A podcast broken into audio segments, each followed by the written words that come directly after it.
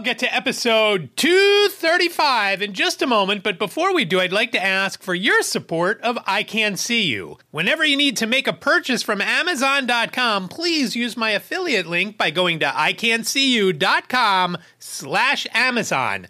That'll take you directly to the Amazon.com homepage. Shop as you normally do, check out as you normally do. It doesn't cost you anything more, and I do earn a small commission on most purchases. Again, that's iCantCU.com slash Amazon. And remember, I Can't See You sounds like a whole sentence, but it's only seven characters long. I C A N T C U dot com slash Amazon. Thank you so much for your support. I really do appreciate it. From Studio B in Swarthmore, this is the I Can't See You podcast with David.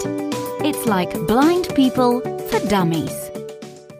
Hello there, and welcome to episode 235 of I Can't See You. My name is David at David Benj on all the socials. I really do appreciate you joining me for this episode, and as usual, I've got a few things to talk about. Let's start off with the murder hornets from last episode. After I released that, I tried to clean it up. I don't know what the story is. I'm recording this two different ways. Hopefully, one of them sounds a lot better than the other, and both of them sound better than last week. I don't know what the reasoning was for that horrible hum in the last episode. That's 234 if you're keeping track at home. I don't know if it's because the air conditioner has been on. In fact, I actually had to wait for the air to stop running to start recording this because when the air is running down here in Studio B, not only do you hear a hum from that, not like you heard last week, but a hum that is audible to anybody in the basement here. But there's also this banging of a drum. It's almost like in Jumanji, I'm supposed to go look for something. I don't know if it's something the the water draining. I don't know what it is, but it's every six or so seconds there is a thump sound when the air conditioner is running. So I had to wait for that to end, and then I pressed record. So I'm hoping that things are good with this one. And I do appreciate you sticking with the last episode if you did listen.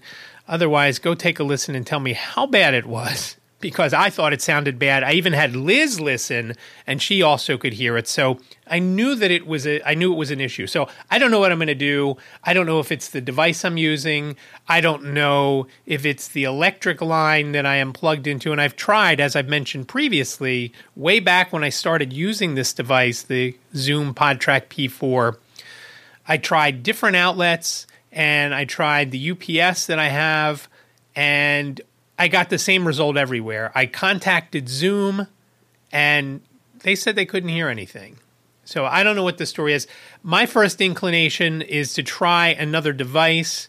The second would be to get a direct line from the electric box to an outlet somewhere that's dedicated just for the podcasting gear and see if that helps. Obviously, that takes time and money. I could probably buy something for around the same price. And if I still get the hum, obviously I could take that back. So we'll see what happens with that.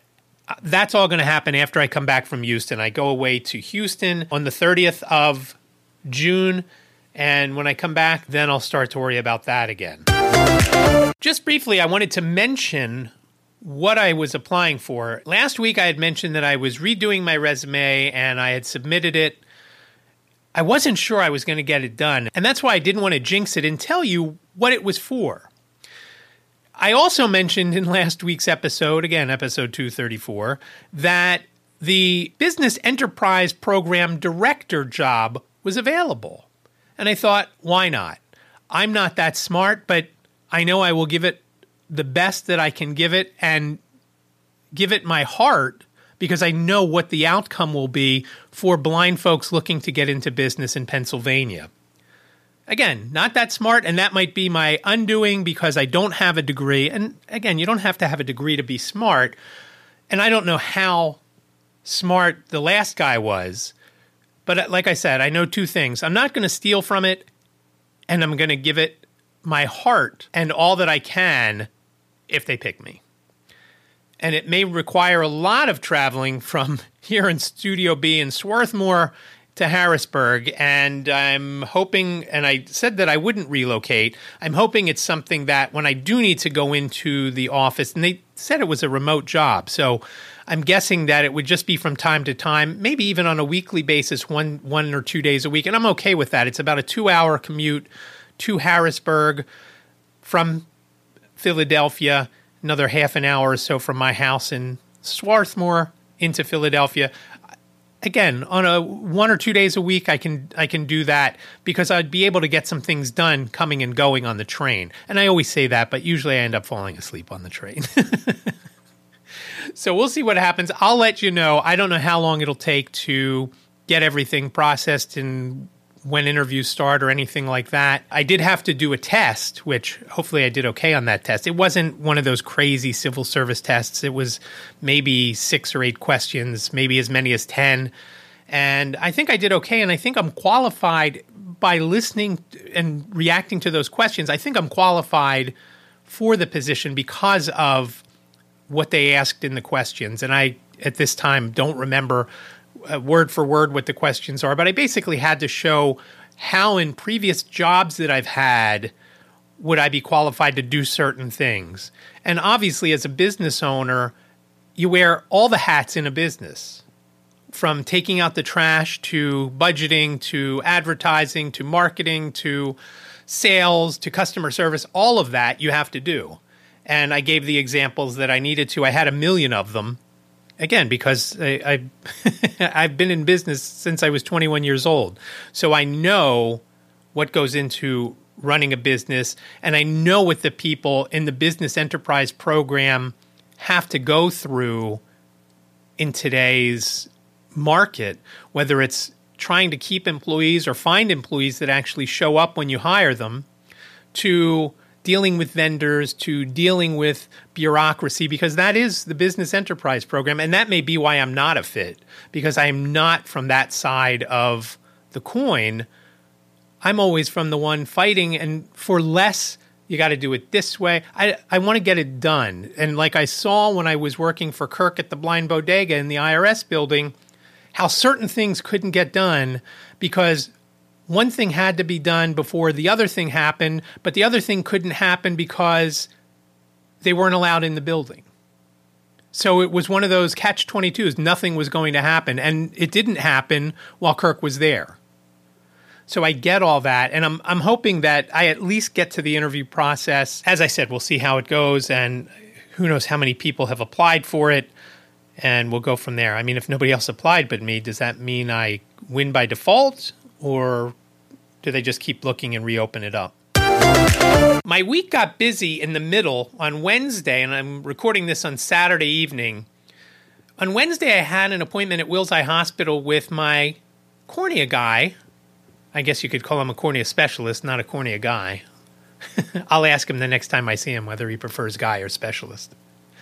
His name is Dr. Ayers, and we went into the appointment. I didn't know what to expect. As I had mentioned a couple of weeks ago, I saw my retina specialist, and he had suggested that I had some fraying in the retina. He doesn't look at the retina, Dr. Ayers doesn't. He looks at my cornea and checks everything out. He took my pressure. My pressure was between five and six in my left eye, which is a little low, but it's where it's been. It's not the reading that I got when I was at Dr. Garg's a couple of weeks earlier.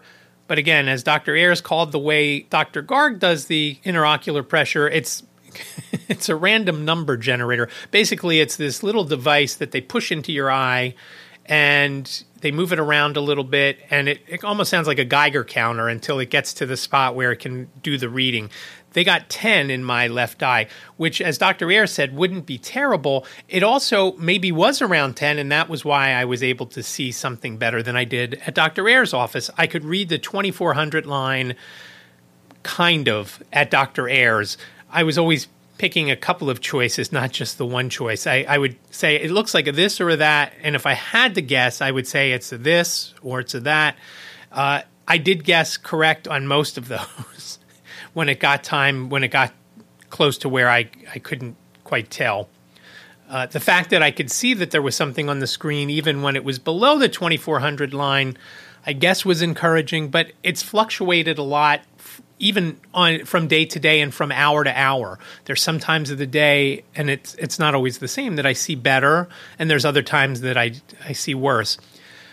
Dr. Ayers didn't see too many issues. One that he did notice was my lens was cloudy, and he said that if I wanted, he could do another transplant.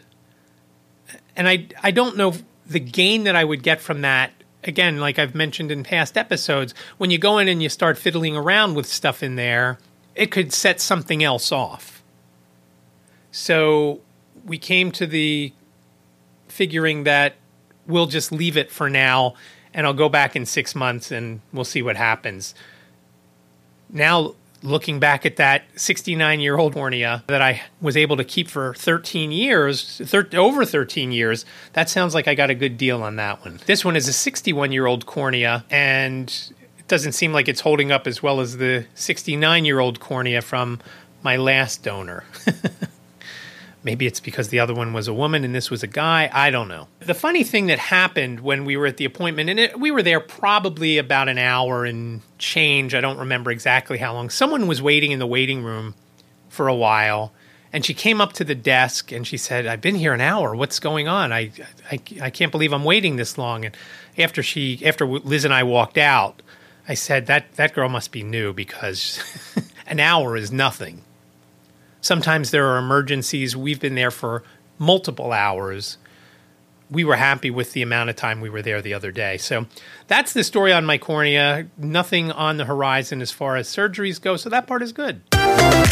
On Wednesday, before my appointment, I guess I sh- should say on Tuesday night before my appointment, I knew what time I had to go to bed so I could get my four and a half hours of beauty sleep. Clearly, it's not working or I'm not getting enough. I finished up on the computer. I've been working, as I've mentioned, for a few weeks or a few months, I guess, at this point. I've been working on the NFB of Pennsylvania website.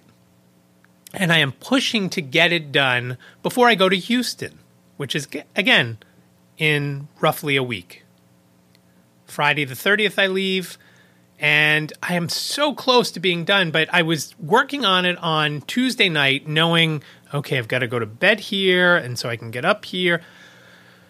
I did all that. I went up, I did the dishes, I went upstairs to go to bed, and I then promptly laid in bed, wide awake, for two hours.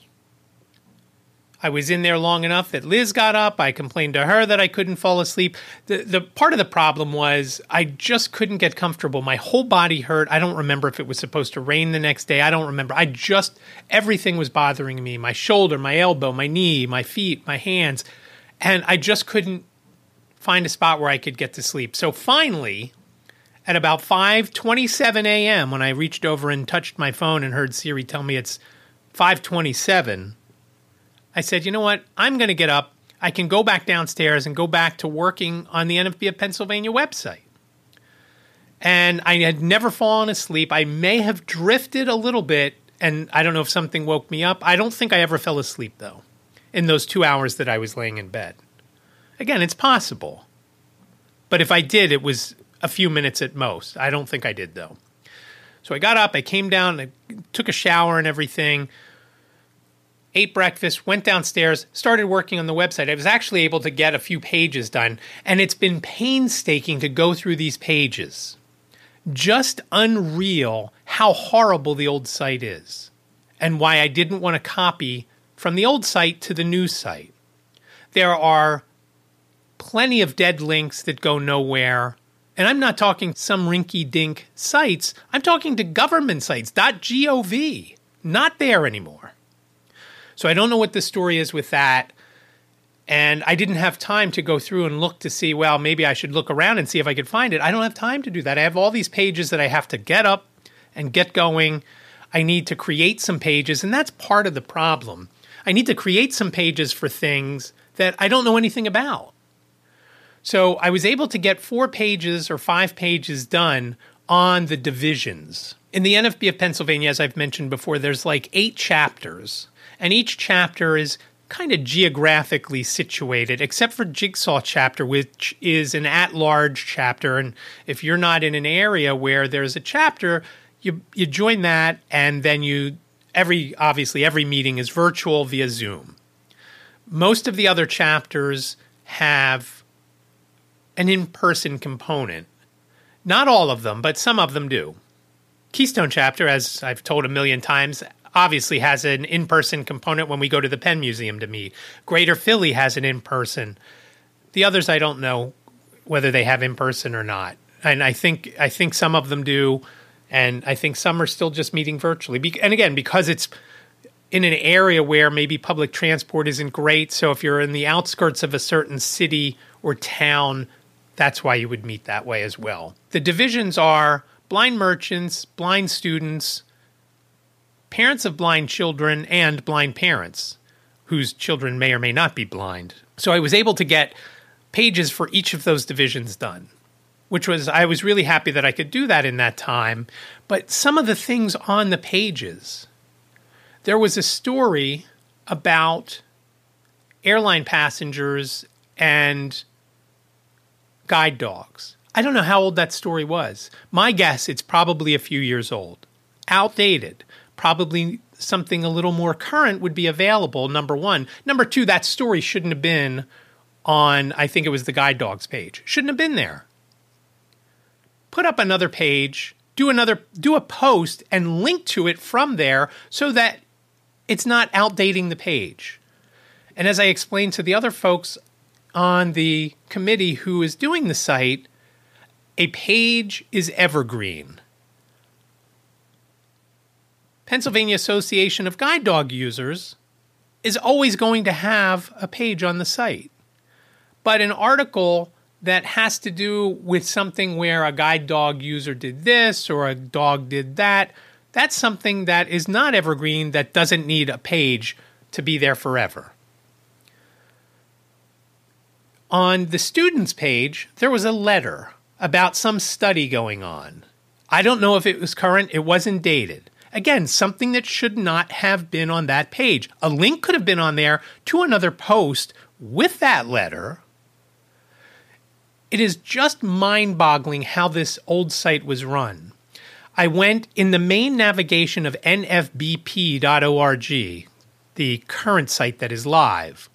There is a navigation maze at the top that covers the hero section. Why is it called the hero section? It's basically, if you are familiar with the newspaper term above the fold, it's the most important place on a website because that's the place where somebody lands and sees something that makes them get sucked in to go through and look at some other pages on your website. Well, when you go to nfbp.org, you see nothing but navigation. It's horrible. Absolutely horrible. And one of those navigation links, one of those, I don't remember if it was on its own, if it was a, out there in the open, or if it was part of a drop down, but it's for something called the Bell Academy. Bell Academy is for Braille enrichment, something, something. I don't remember what it is. It's important because kids who are blind should learn Braille. And you say, why do they need to learn Braille when there's electronics? You read stuff, right? If you're if you're out and about and you say, "Oh, here's a pamphlet I want to read," you pick it up and hold it in your hand and read the printed page, right? You read a magazine from time to time, whether it's on an airplane or something else. Do you read a menu? Not everything you do and read is on your phone or on your computer. That's why kids who are blind need to learn Braille. So, this Bell Academy is run every summer, and I know that they used to have in person components. Since p- the pandemic, it's been virtual. And maybe in Pennsylvania, it's always been virtual because kids are from all around the state. There's not a central place to go. I don't know. I don't remember. So there was a link, there was a button or tab or part of a drop down menu. I don't remember where. It was in the main nav. And I clicked on it and I said, let's see where this goes. I can just grab this information and put it up on the news site. Well, I could if it was 2021, but it's not. It's 2023, in case you didn't know. The whole site, the whole site of nfbp.org is so unbelievably outdated. It is I don't even know. I don't know if it's because multiple people have done the site or if the people that did the site don't care, or if it was just a rush job to get certain things up. For example, I, since I have been doing web design, even before I took the and got my certificate or whatever it is that I got from the Chubb Institute back in 2003 or 4 have always if you are linking to an outside site something that is not part of your site you open it in a new tab or a new window. I mean, I've been doing it so long, there weren't tabs at the time. you link it to a new window so that your site is still open. If you're going to another part of your site, fine. You don't need to open it in a new tab or a new window. Some on nfbp.org open in a new window or a new tab, some do not. It is just so inconsistent it's also bad going through some of the pages. And and this is what I find really funny. Headers are very important with screen readers because you can go from one heading to the next without having to read the whole page. On some pages, there were no headers, but there were quote unquote headers because they had two or three words describing what was in the next paragraph. It was just text that was bolded.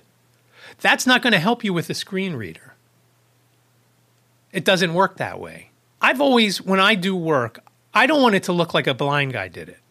This is beyond looking like a blind person did it. This is looking like somebody who didn't know what they were doing did it. And again, it may be that over the course of time that this site has been in existence, that it has had one person did it one way, one person did it another way.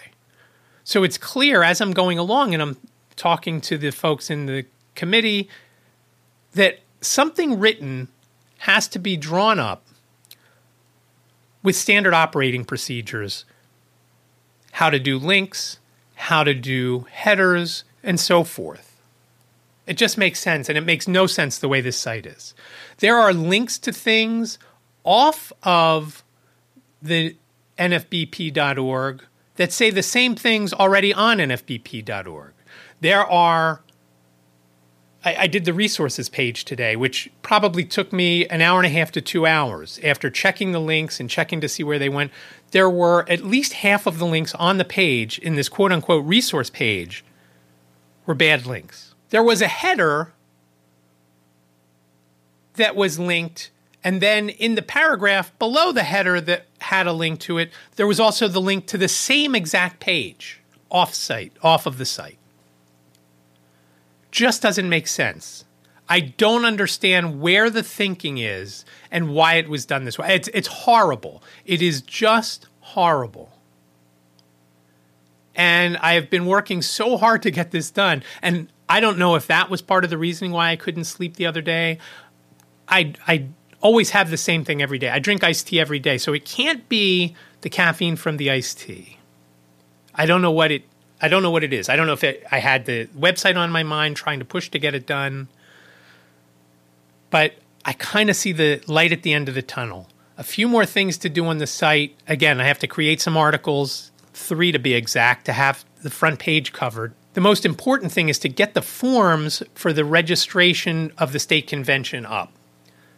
And that's probably something that I could do once I get back. We really were trying to put the tickets on sale on July 1st, but I know we have talked about pushing that to August 1st. And I don't know how many people in the past have signed up between July 1st and August 1st. I don't know. And maybe we can get it up and running by July 15th. I don't know. I I am going to push like we're going to get it up this by July 1st. It might not happen, but that's what we're pushing for. That's what I'm pushing for. So I mentioned I had a busy week in the middle of the week, and Thursday was the busy day. Thursday was the day that I was going to the Franklin Institute and then showing some folks from Maryland around the city. And it turned out it was originally supposed to only be a couple of people that NFB of Pennsylvania President Lynn Heitz had contacted me to ask me if I would take them around and take them to the places they want. And I, I said yes. And I thought, this is going to be great. I'm going to be able to get all this content. Well, as the day drew nearer, there was a threat of rain. And as we got closer and closer and closer, it looked like the whole day was going to be raining. And in fact, it was really cool that day. And it was supposed to rain. I even wore a rain jacket, not one of those yellow ones. It just a kind of like a windbreaker that's water repellent. I never needed it though. So Liz and I went to the Franklin Institute because Liz was going to participate in that portion of the day. She had an interview to do later that day to find a third person for her classroom, third teacher. And so she couldn't stay the whole day with us, which is a shame because some of the people knew somebody in Philadelphia that ended up giving them a ride from the Constitution Center over to where we had lunch at Campos and had Liz stayed, we also could have ridden with her. That would have been enough because we, we would have needed two cars. Five people from Maryland plus Liz and I. We our car doesn't hold that many. We could hold five total, but it would have been it would have worked out. Three of us walked over there. Greg, Elizabeth, and myself. Not my Liz, Elizabeth from Maryland. We walked over to Campos, which is only a few blocks, and I didn't mind walking, and Greg said he didn't mind walking. And we actually got there before the people who got the ride. So I don't know where else they I don't know where else they went. And and then we walked around Independence Mall after we ate lunch. I'll get to that in a second. So we went to the Franklin Institute first, like I mentioned, and we were waiting on Elizabeth and her group to get from the train station, 30th Street station, over to the Franklin Institute. And as I've mentioned before, when paratransit is involved, it's a crapshoot. And I'll tell you a funny story after I tell you about the Franklin Institute. My Liz was going because the Franklin Institute doesn't have anybody to take you around and tell you what everything is and does. So she was our guide. She got in for free. Technically, I got in for free too because they paid for me, but they paid, they got a discount not because there's a disability discount. They have some sort of, uh, I forget what they called it, SNAP program, which they were told would work, but evidently it only works for people in Pennsylvania, which I don't quite understand because I'm sure people come in from out of town to visit the Franklin Institute. Why wouldn't it work for all of them? But whatever, they were able to get in. We all got in for twelve dollars, and again, there was seven of us total. Liz was free, and then the rest of us were two dollars, and which is a pretty good discount because I think Liz, my Liz, told me that it is $45 to get into the Franklin Institute. And it's a fun place to go. So if you're ever in Philadelphia, look for coupons and try and go there because it is a lot of fun to go there. So we went around and we asked asked the folks in the Maryland group where, where they wanted to go. And of course, the first place they wanted to go to was the Heart, which as a kid, I absolutely loved. Now that I'm older and bigger, and there were a couple of people on our tour were even bigger than me, it's a little claustrophobic in that Heart. It was cool though. Just this annoying thumping sound, kind of like my air conditioner, except more frequent. Yes, it was the heart beating. I'm kidding. Then we went and a couple of the guys got on the plane and we went to the space area. And in the space area it was really cool. I'm not quite sure how this had to do with space, but they had some things that were 3D printed. There was a motorcycle in there that was 3D printed. Obviously, not the engine and the wheels but most of the motorcycle was made from a 3D printer. Unfortunately, it was behind a glass cabinet, so we couldn't touch it or sit on it or do anything. And I understand why. And then we saw some other things. There was a 3D printed uh, Ben Franklin bust that was made up of different parts, and I don't, I couldn't quite understand what the parts were. Liz was trying to explain it to us, but it kind of sounded like Legos or something like that. It wasn't Legos, of course. I'm sorry, Lego. Uh, but it was in sections. And again, I couldn't really see it. And again, behind glass, so I couldn't touch it. That's the theme of the day. You can look at it, but you can't touch it unless it's big and indestructible, like an airplane or a locomotive. I'll get to the, the locomotive in a second. But a couple of them got into the plane, and, and I will put a picture up. And uh, Greg was in the front seat, and I think Henry was behind him. And Henry was a fairly big guy, I think Henry was behind him. So I don't know how he fit in the back uh, easily. You know, he was easily about six three or six four, and uh, and when I was leading him around, it was comfortable. It seemed like it'd be comfortable for him. He put his hand on my shoulder as I guided him, and it seemed like it'd be a good height for an armrest. So uh, obviously, I'm not that tall, but still, he seemed pretty tall. So we did that. They did the this plane, and then we went to the locomotive, which was kind of anticlimactic. We did a couple of other things, and it used to be I used to get more enjoyment out of it, but it was especially the place where the airplane was, and it was some sort of fighter plane from back in the day. It was so noisy between all the different things and all the people that I really couldn't tell what was what, and it was hard for me. I couldn't have pulled. I, I forgot earbuds, so I couldn't pull out my phone and have Seeing AI read to me what was there. In some of the places, I could do that where there weren't a lot of people. So we looked around there. We walked around the museum for, I don't know, I guess about two hours, and they had scheduled paratransit to arrive at one. And when we were making our way to the paratransit van, Greg got a call from them after Liz found the the van on the on the road. Greg was Greg and most of the group were behind. Well, the paratransit van, while it was waiting there for the group, had gotten rear-ended, and they couldn't take us. And it turns out they couldn't take me at all because they had only scheduled for five people.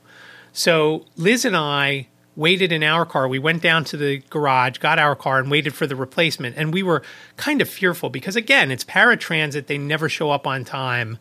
And we actually didn't have to wait too long. It took around 10 minutes, I guess. We were able to get our car, get the parking validated, and do all that. And then we waited on another street, a side street. We were on race. The paratransit van came on 20th, right in front of the Franklin Institute. And I called Elizabeth and told her that we would follow them because we couldn't pull up behind the van. They were expecting us to pull up behind. We couldn't do that because of the way where we were and where the van was. So we just followed them down to the Constitution Center. So the fact that the CCT got there in a short amount of time after being rear ended, and Liz had found out after I told her that they were rear ended, she was talking to the driver and said they were parked there on the road, and some guy just came up and rear ended them while he was going to throw something out. He was slowing down uh, to stop at a trash can and whatever, did not fully stop and hit them, hit the van. So, and it's more than it kind of like a it looks like a party bus type of thing. I, I've never been inside one, but you know, just talking to the folks inside, I don't know how many it's seats. You know, maybe ten. I don't know. But they had to wait for another one, and then we followed them and made our way over to the Constitution Center. We didn't go in any place. We they decided they wanted to eat first, and then we would go to the Liberty Bell and the Constitution Center, and if we had time, Independence Hall. By the time we got done lunch, we thought, okay, let's go to the Liberty Bell.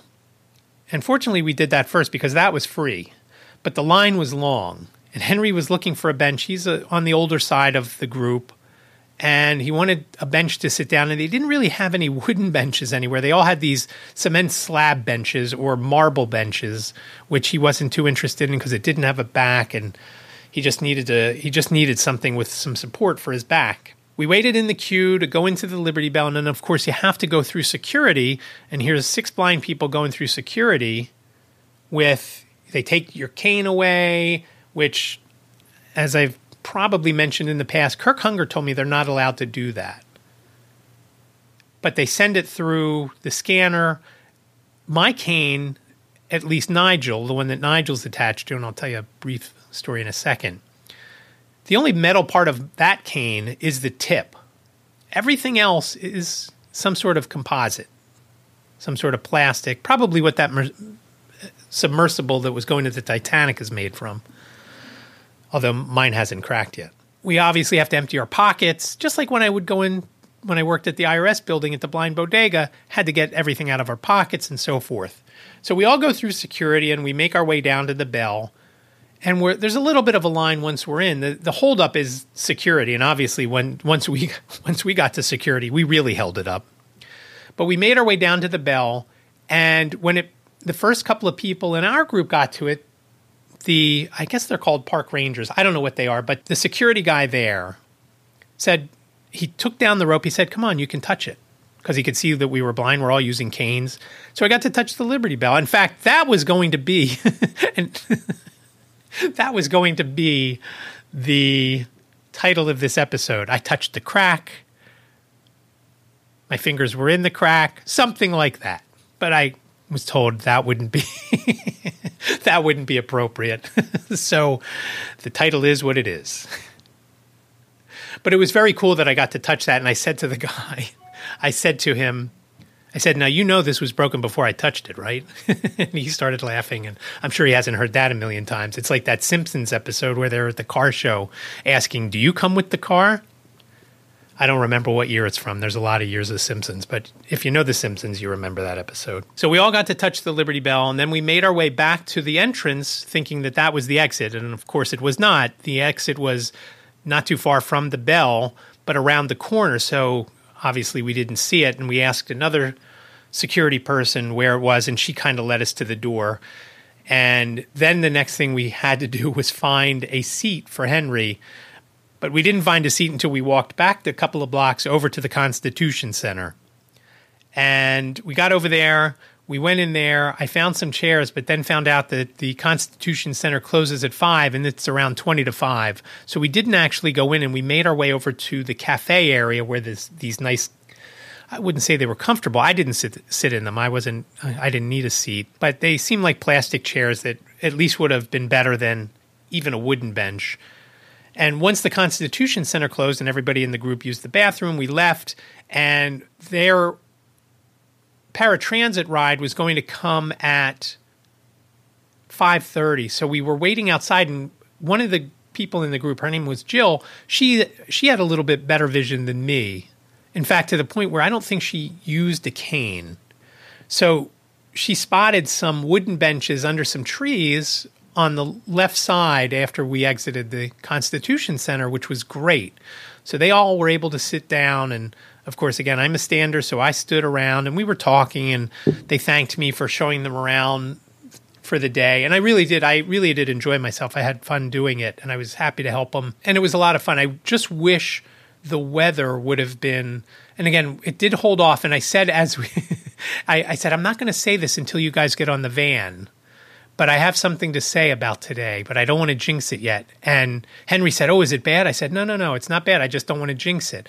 And I think I forgot to say it, but I wanted to say I wore this rain jacket and it never rained and I'm I was happy about that. Fortunately for me, the CCT came a little bit early and I was able to walk up to the train station which I was caddy corner to the first blind bodega that I worked at for a couple of weeks before I moved over to the IRS building, and that was the one at 6th and Arch at the Green Federal building. So I knew that I could probably make it. I looked once they got on the van, I looked at my well, I listened to my phone and it said that it was 1726 and I knew the train came at 1733. I thought, "Oh my gosh, this is going to be tight." And so I quickly walked the 4 or 5 blocks, whatever it was, up to 10th Street, crossed 10th, got into the station, scanned my card, got behind somebody walking slowly, got my way around him, went down the stairs to the platform. As I started onto the platform, next to arrive on track 3, section A, it's the Media Elwyn train. Perfect timing. I was sweating at this point. I was moving so fast, and I was just happy I made it. And again, it was a good day and I was happy to help these folks out, and I think they were very appreciative too. In fact, they offered to pay for our par- the parking at the Franklin Institute, and I I said no that you know we would take care of that. It was fine. And today, before I recorded this, NFB of Pennsylvania President Lynn Heitz had said the affiliate will cover any costs. I said it's okay. I, the only thing we paid for was parking.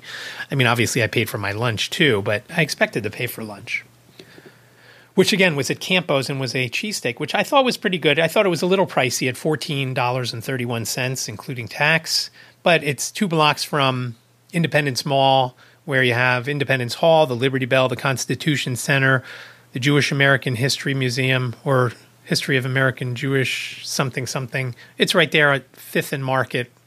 Um, right around the corner is the Museum of the American Revolution. So it's in that section of the city called Old City where there's a lot of touristy places, and the, at least the cheesesteak, I thought the cheesesteak was good. So that's what I ended up out of pocket that day. And then I also bought a iced tea after I finished my sandwich. I found out they had unsweetened iced tea. So I got that and I tipped the girl because she was very helpful for our group.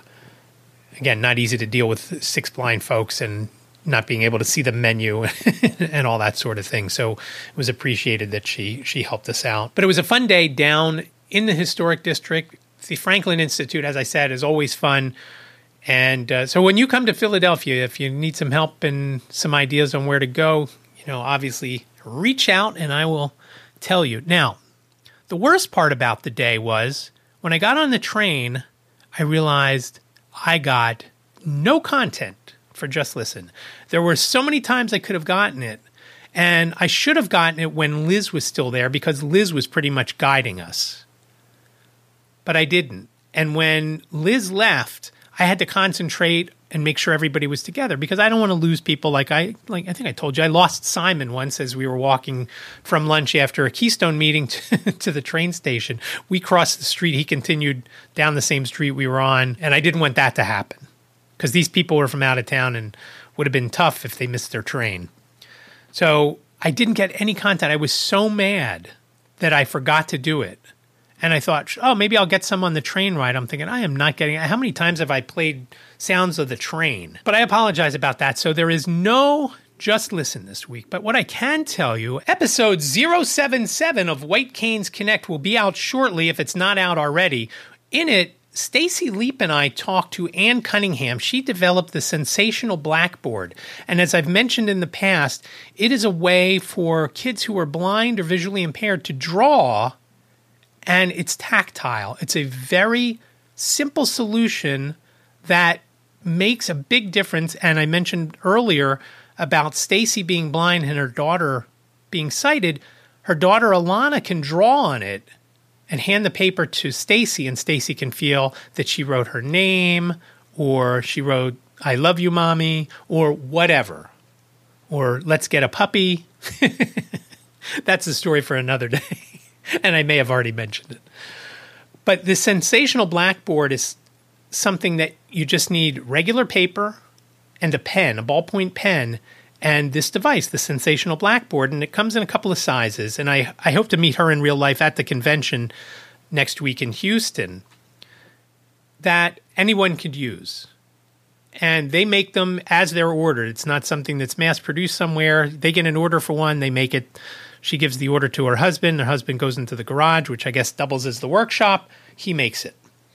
And it sounds very cool. But that episode is coming out. And by the way, Ann is sighted, but she's been teaching art to blind folks for quite a while. She worked at the Colorado Center, which is one of the training centers that the NFB has to help folks who are blind and visually impaired get the skills they need to live independent lives. And as I think I've mentioned previously, those terms, you, you go for like nine months and you get mobility training, you get cooking training, all sorts of training to help you live on your own if you need to and be a productive person even though you're blind or visually impaired. So that's Ann Cunningham. We're going to talk about art. We talk about art. We talk about the sensational blackboard. Stacie and Ann get a little emotional when Stacie tells Ann how much that sensational blackboard means to her. It's a good episode. And again, that's episode 077 of White Canes Connect, available on Apple and Spotify and all the other places. And the link will be in the show notes, so please check that out. White Canes Connect, episode 077. That will do it. As always, the show notes are available over on the website, iCantCU.com slash 235. That's iCantCU.com slash 235. Remember, I Can't See You sounds like a whole sentence, it's only seven characters long. I, C A N T C U dot com slash 235. Please reach out. I'd love to hear from you. Again, on social media at David Benj, D A V I D B E N J for Benjamin. On Twitter, Instagram, Facebook, LinkedIn, and on YouTube, where you can also listen to the episodes like Ziggy. And again, he's behind. He has not listened for a while. So I do appreciate you listening. You can also reach out, email I can't see you podcast at gmail.com. That's I can't see you podcast at gmail.com. You can reach out like Frank did to tell me about the murder hornets from last episode, and I do appreciate any feedback. Thank you, Frank, for that. And I may have something else for you to check out, so I'll be in touch with you for that. you can also call and you've got up to three minutes to leave your name and town and whatever you've got something you love, something you hate, a tip you may have for other folks who are blind or visually impaired, or just something you want to tell me off about. Whatever it is, please reach out 646 926 6350. Again, 646 926 6350. Thank you so much for listening to this episode of I Can't See You. I really do appreciate it. Be well, stay safe and I'll talk to you next week. Thank you for listening to the I Can't See You podcast with David. Please rate, review, and subscribe to the podcast wherever you listen. And don't forget to share the podcast with your friends.